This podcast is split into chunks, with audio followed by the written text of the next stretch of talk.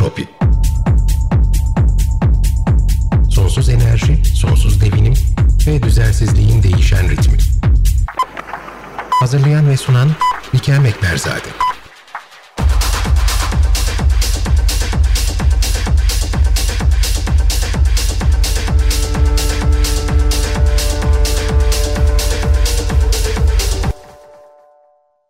Kestane, fındık, bal ya da siyanür, arsenik, kadmiyum. Bugün Entropi'de Fatsa'ya geri dönüyoruz ve Türkiye'nin kalan son doğal ormanlarından birinin içine serpiştirilmiş köylere konuk olup Fatsa Doğa ve Çevre Derneği Başkan Yardımcısı Alaaddin Yılmazer ve Yönetim Kurulu üyesi Avukat Nur Hilal Gündüz ile birlikte bölgedeki son durumu çevre, insan, adalet ekseninde masaya yatırıyoruz. Tarih 25 Ocak 2021, Entropi'nin 20. bölümüne hoş geldiniz.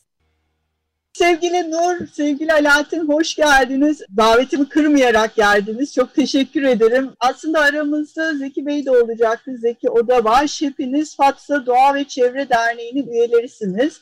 E, fakat Zeki Bey bazı teknik aksaklıklar yüzünden bugün katılamadı ama biz FATSA'ya periyodik olarak geri dönüyoruz. Bir sonrakinde sözünü aldık. E, o da onunla da umarız tekrar bu konuları masaya yatırmak üzere bir araya geleceğiz. Alaaddin sen aynı zamanda e, buradaki konularla ilgileniyorsun. Nur Hanım, Nur siz, sen, siz de e, avukatsınız. Evet. ve e, işin hukuksal boyutunu takip ediyorsunuz. Şimdi bunların hepsini detaylı olarak konuşacağız ama her şeyden önemlisi her ikiniz de e, yerli Fatsalısınız. Öyle değil evet. mi? Ve evet. Alaaddin sen köyde yaşıyorsun. Köyde hatta. yaşıyorum. Madene yakın bir bölgede yaşıyorum hatta. Evet. evet. Şimdi e, ben mikrofonu size bırakıyorum. E, önce Alaaddin senden ve oradaki durumu alalım. E, ve işin çevresel boyutuyla birlikte insani boyutunu da biraz dinleyelim. Arkasından Nur senden de işin hukuki süreçte geldiği noktayı biz biraz Entrop'in ikinci bölümünde Fatsa'dan bahsetmiştik. Çok çok evet kısıtlı bir şekilde bahsetmiştik gerçi ama bugün daha detaylı işin içine girebileceğiz. Bunda o zaman söz vermiştik zaten. İşin hukuki boyutunda ikinci bölümde senden dinleriz. Ee, çok iyi olur. Hem de dinleyicilerimizin bu konuyla ilgili kendilerini güncellemiş olurlar. Evet Alaaddin, söz sende. Tamam ben ilk önce şeyle başlayayım yani Fatsa Doğa Çevre Derneği e, Başkan Yardımcısıyım. E, Fatsa'daki madencilik süreci ve geldiğimiz e, süreç sürecin bir kronolojisini çizip ondan sonra da hani neleri itiraz ediyoruz ve süreç ne alemdi ondan bahset, bahsedelim. Şimdi Fatsa'da 1996 yılında Cominco'nun Kanadalı Cominco firmasıyla sondaj çalışmalarıyla Fatsa madencilik faaliyetiyle tanışıyor.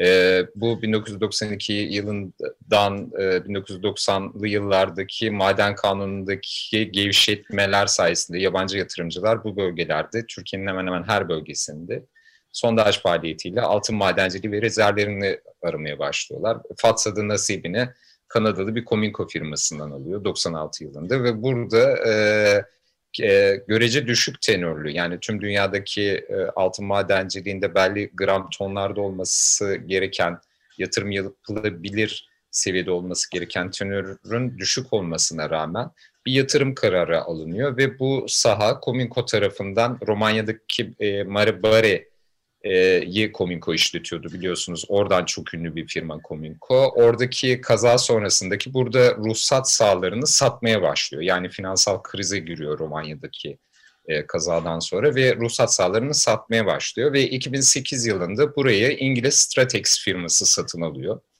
Stratex firması e, o zamanlar kanuni olarak yerli bir Türk ortakla işletmek zorundalar. %50'den daha fazlası yerli burada bahar madencilikle beraber 2008 e, yılında çet başvurularını yapıyorlar ve süreci 5 e, yılda tamamlayarak 2013 yılında çet olumlu belgesini alıyorlar.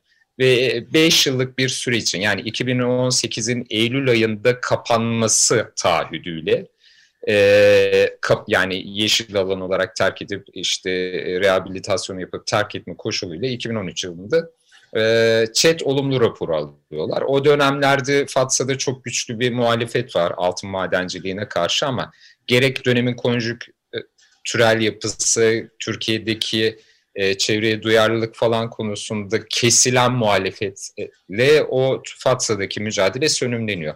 Ne zaman ki 2016 yılında, 2016 yılının sonunda bölgede tekrar bir sondaj ve maden arama faaliyetleri başlıyor. 2017 yılının başında.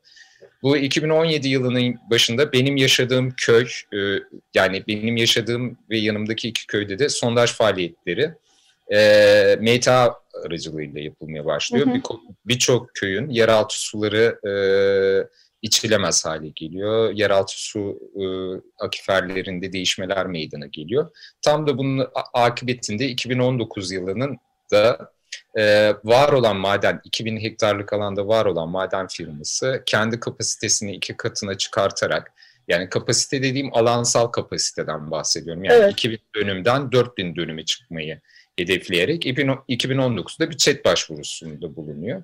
Tabii o sırada e, Fatsa'da çevre köylerde de birçok yani Fatsa'yı Bolaman ve İlikçi Irmağı'nın tam ortasında kurulmuş bir ilçe Fatsa ve havza o iki ırmağın sağ ve sol tarafı olarak ayrılıyor. Bolaman Irmağı'nın e, Kurşunçalı, Ordu tarafındaki Kurşunçalı gibi geniş kestane ormanları ve yine Ünye ile Fatsa arasında da Seyirlik ormanları dediğimiz geniş kestane ormanlarının olduğu bölgelerde. Hı hı. Bu sadece benim köyümde değil, e, Kurşunçalı tarafında da yani Perşembe tarafında da sondaj faaliyetleri başlayınca bir tepki oluşuyor.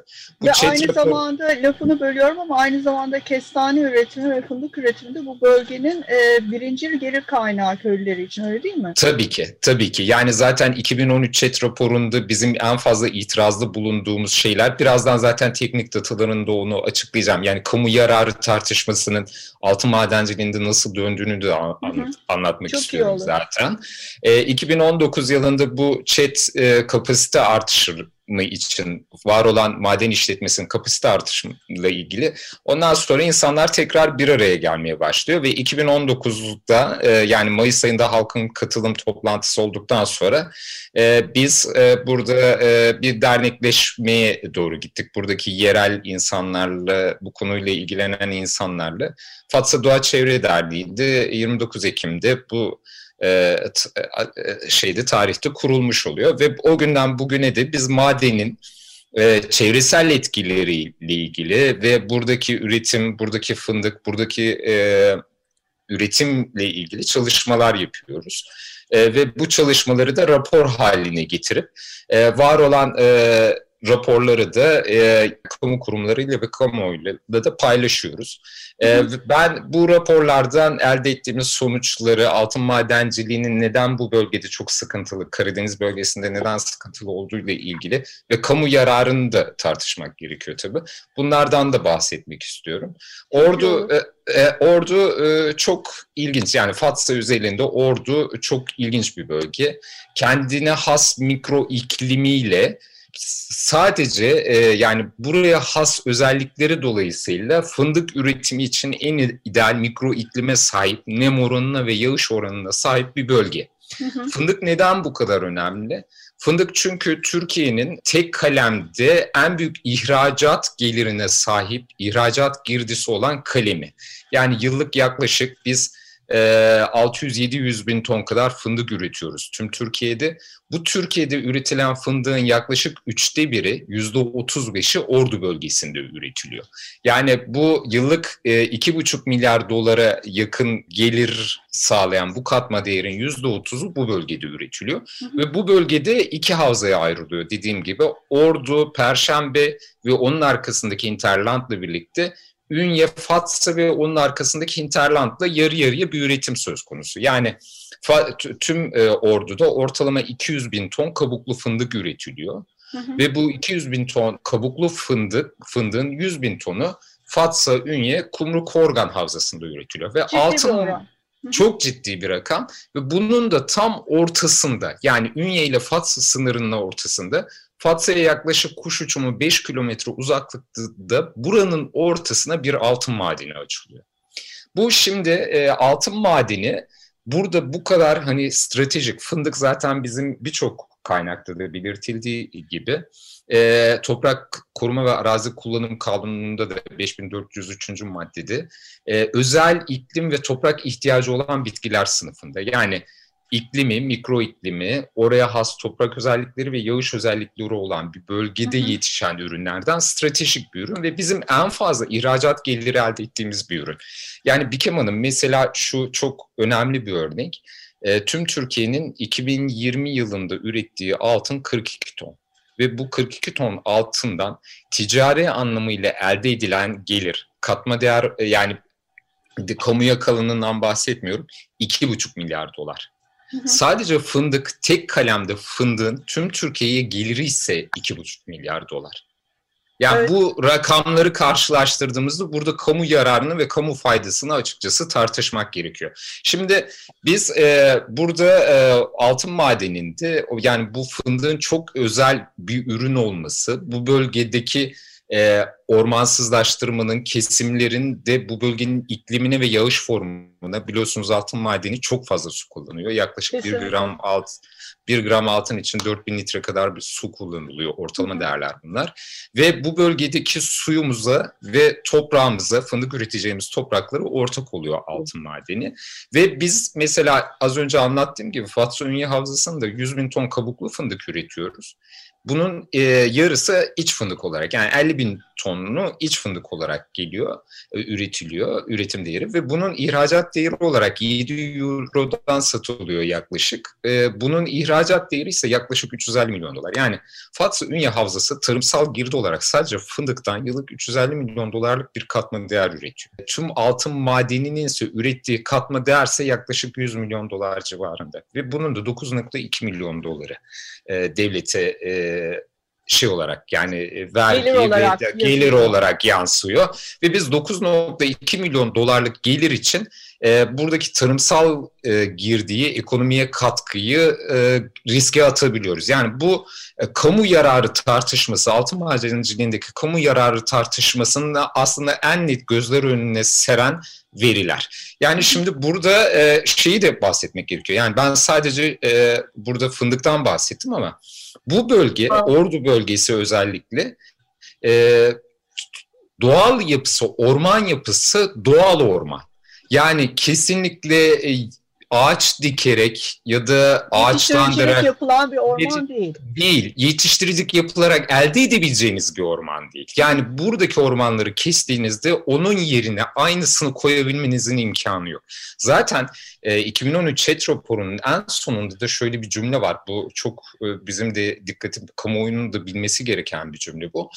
Ee, biz diyor burayı rehabilite ettikten sonra diyor chat raporunda şirket e, burası diyor ne yerleşimi ne de tarıma açılır diyor.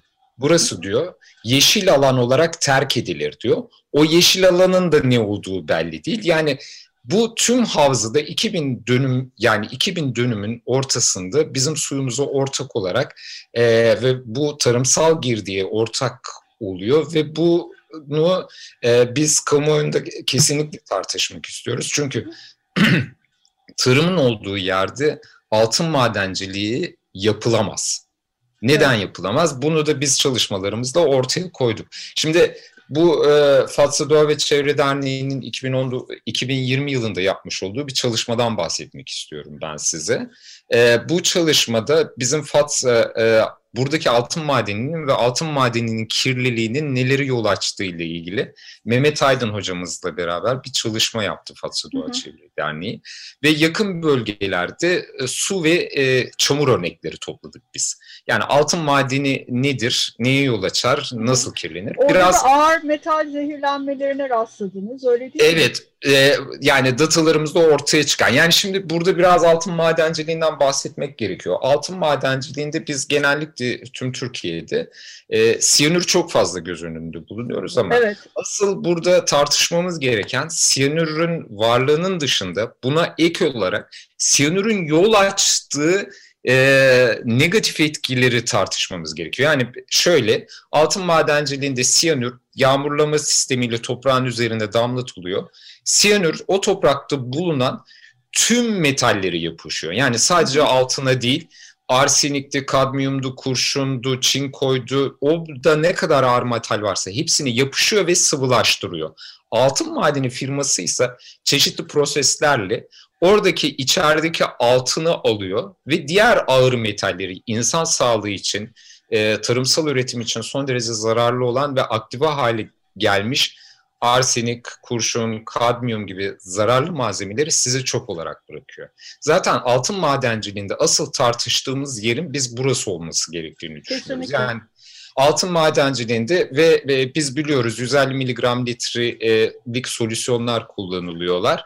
E, bu 150 miligram litrelik e, solüsyondan 100 miligramını geri topluyorlar. 50 miligramı toprakta kalıyor. Bu asit maden drenajına yol açıyor ve bu asit maden drenajı sayesinde ağır metaller. Artık bizim e, su döngülerimize ve e, tarım toprağımıza karışarak bu bölgeleri e, kir, kirlendiriyor ve biz bununla ilgili yaptığımız çalışmalarda altın madeninde, altın madeninin buluştuğu havzalarda yaptığımız çalışmalarda, ortaya koyduğumuz çalışmalarda yaklaşık arsenik değerlerinin e, yani ölümcül doz olan, yani kurşun değerinin 110 ppm ölümcül doz, normali 20 ppm olması gereken 193 ppm'e kadar çıktığını, Yine arsenikte 13 ppm olması gereken değerlerin 90 yüzlü ppm'lere çıktığını, yani ölümcül doz seviyelerinin bir buçuk katına çıktığını e, bir çalışmayla ortaya koyduk. De, e, söyleyelim bir antiparantez. E, burada da e, aynı zamanda 20-25 yıldır da yani bu altın madeni sürecinin e, belki de başlangıçlarına denk gelen dönemde uzun süredir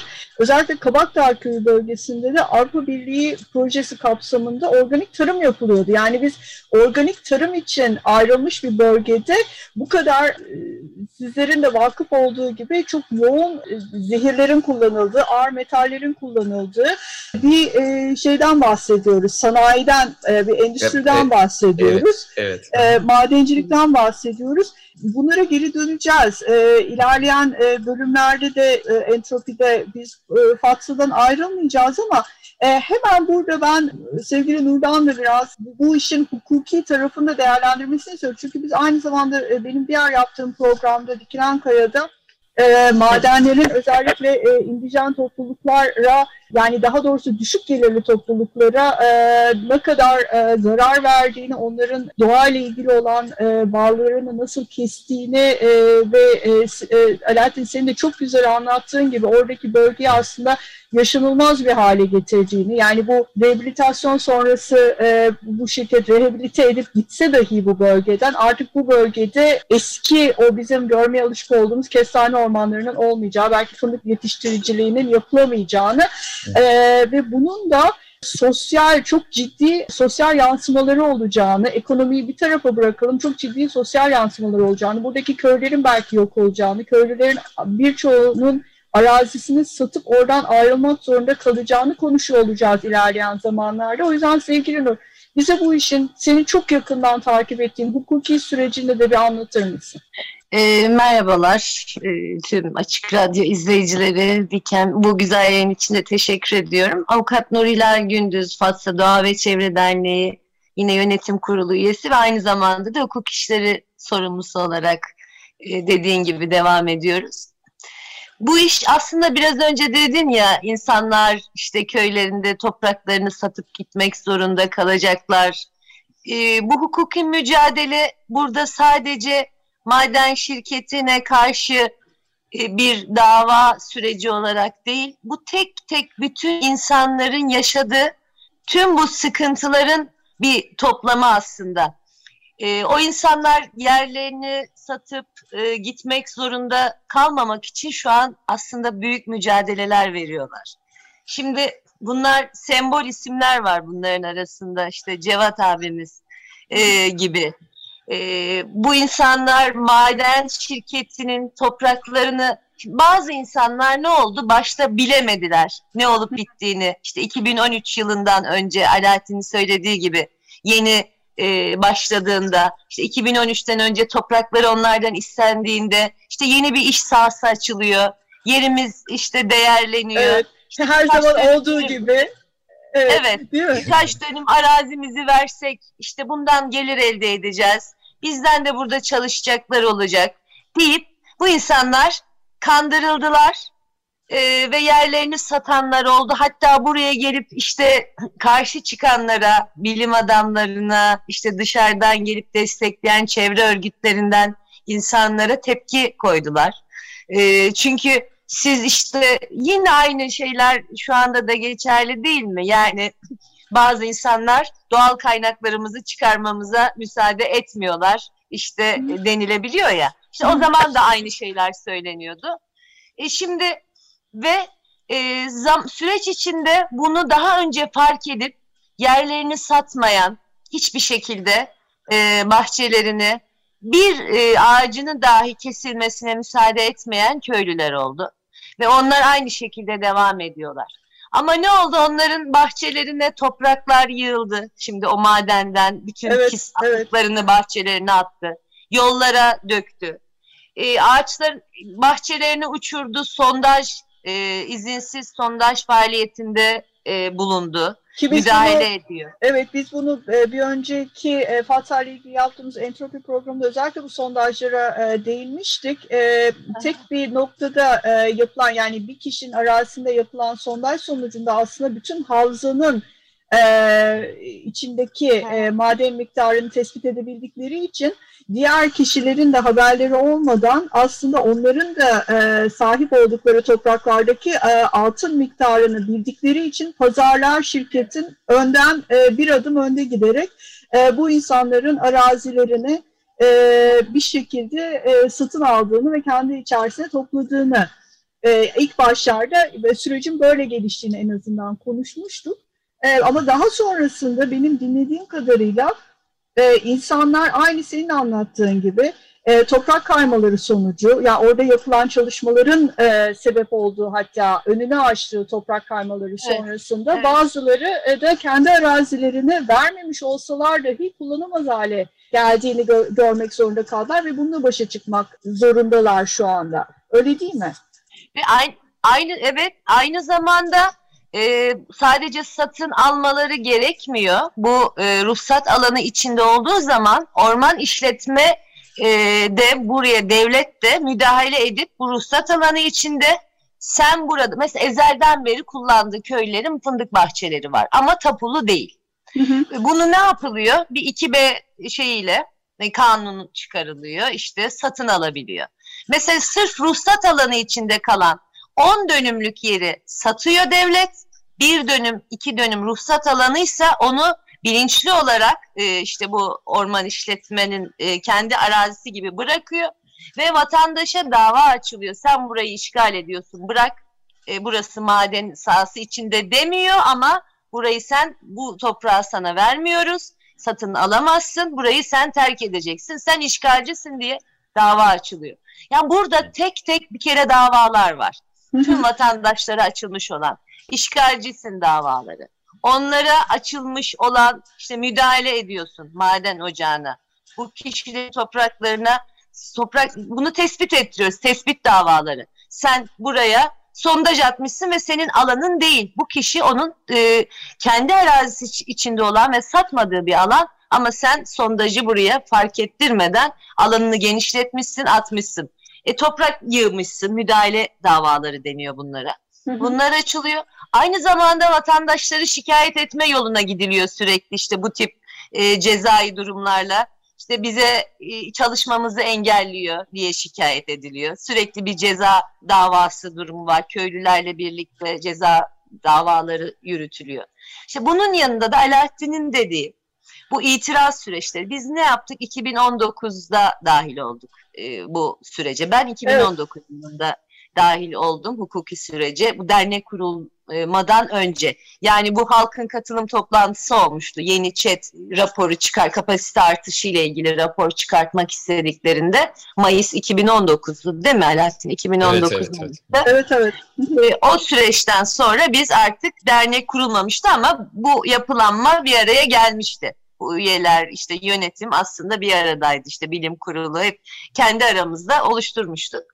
O süreçten itibaren bu chat raporuna karşı bütün işte hukuki itirazlarımızı yaptık, dilekçelerimizi yazdık. Her yere, her şekilde, e, her kuruma bu verildi.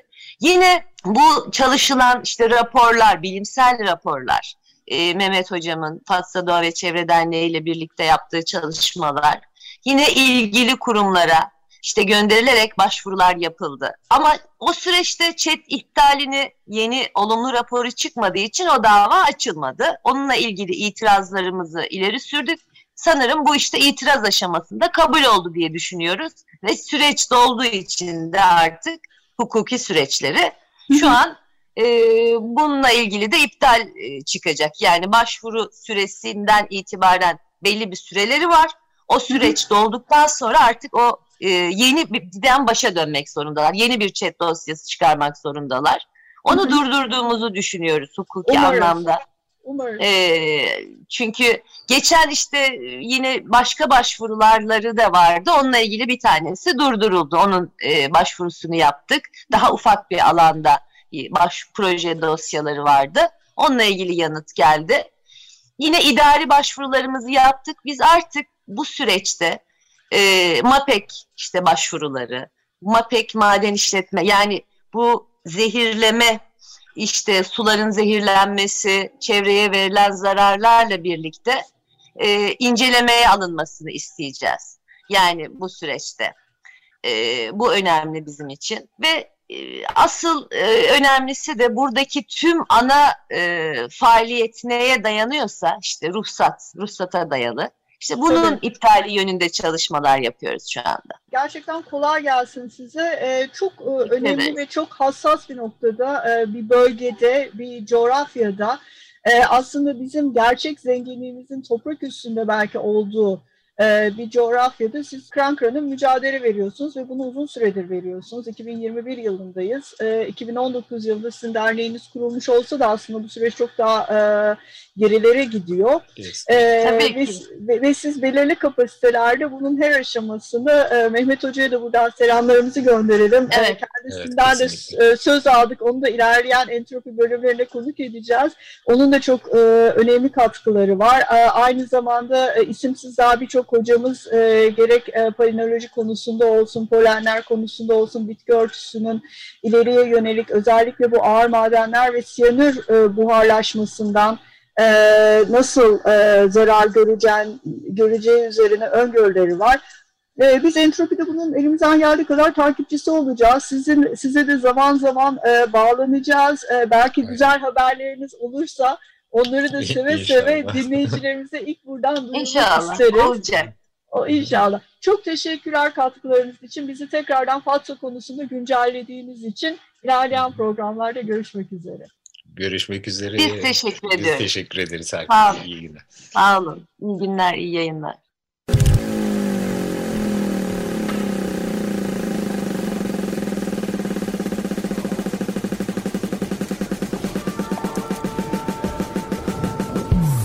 Entropi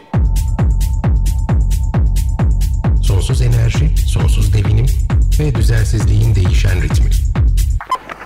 Hazırlayan ve sunan İlker Mekberzade.